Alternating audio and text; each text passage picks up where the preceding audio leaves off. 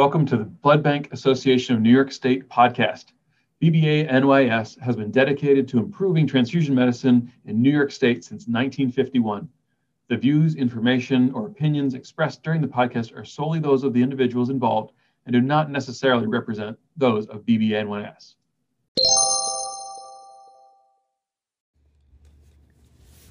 Hello and welcome to the BBA NYS podcast series. I am Behnam Rafi, a fourth year pathology resident at NYU Long Island Hospital. Today I have my co-resident Zareen Hossainzadeh, a third year pathology resident here, and we are going to discuss about the utilization of a recently approved medication in the treatment of thrombotic thrombocytopenic purpura named caplacizumab. Hi Behnam, thank you for this great introduction, and I'm excited to talk about this uh, topic. Okay, first I would like to ask you what is caplacizumab? Okay, so caplacizumab is an anti von Willebrand factor nanobody which was approved in August 2018 in the European Uni- Union for the treatment of adults experiencing an episode of acquired thrombotic thrombocytopenic purpura in conjunction with plasma exchange and immunosuppression. It was also approved by FDA in February of 2019 for uh, acquired thrombotic thrombocytopenic purpura, again in conjunction with plasma exchange and immunosuppressive therapy. Uh, of note, the other name for caplacizumab is Cablivi.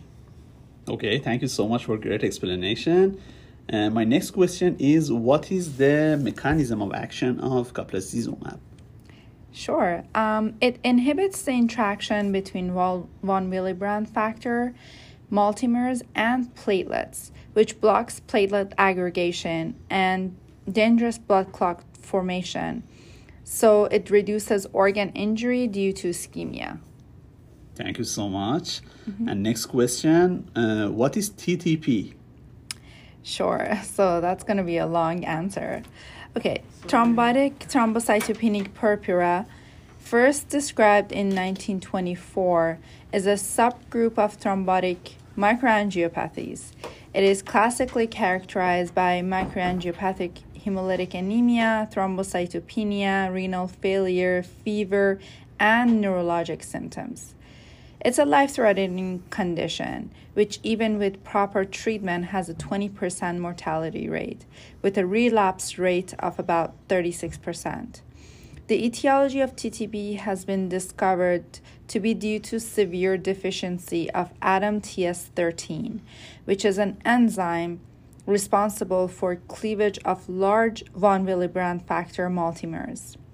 In the majority of cases, the deficiency results from acquired autoantibodies against ADAMTS13, uh, which is also named immune TTP, or it can be congenital.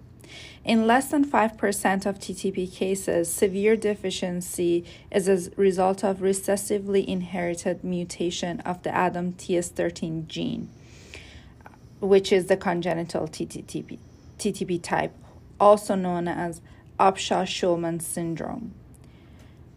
Um, of note, congenital TTP may have an adult onset in about 2% of cases. Hope that answers your question. Actually, it was a great answer and very uh, complete, actually, explanation of the TTP. Thank you so much for that. Mm-hmm. The next question is if uh, is there any contraindication for caplacizumab, and if so, what are those contraindications?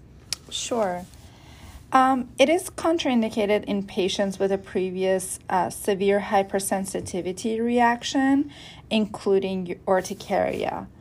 Also, concomitant use of uh, use of Cablivi with an any anticoagulant may increase the risk of bleeding. So, it's strongly recommended to assess and monitor patients closely for bleeding with concomitant use. Thank you so much. And let's go to the next question.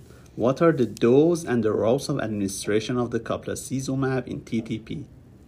Certainly. Caplacizumab is injected under the skin or given as an infusion into a vein. Caplacizumab and plasma exchange are typically started on the same day. However, caplacizumab is continued for 30 days or longer after the last daily plasma exchange. Thank you so much for your answer. And next question, can you tell us about the adverse reactions of the caplacizumab? Certainly, caplacizumab increases the risk of bleeding, including gingival bleeding, epistaxis, and gastrointestinal bleeding. The patient may have a higher risk of bleeding if he or she has a bleeding disorder like hemophilia or she he or she is taking any other medication that increases the risk of bleeding such as any anticoagulants. It was a great explanation. Uh, are there any specific consideration while using caplacizumab?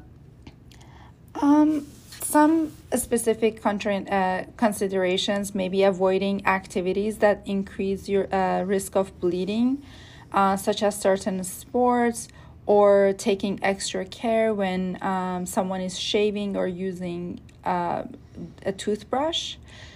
Um, also, it's recommended to withhold the drug for seven days prior to elective surgeries or dental procedures or any other invasive interventions. Great, thank you so much. And as the last question, are there any special warnings for use during pregnancy? So, interestingly, currently there are no available data on caplacizumab um, use in pregnant women or its relation with any birth defects or miscarriages. However, caplacizumab may increase the risk of bleeding in fetus and neonates. So, again, it is recommended to monitor neonates for any bleeding. And also, all patients, including pregnant women, are at increased risk of bleeding.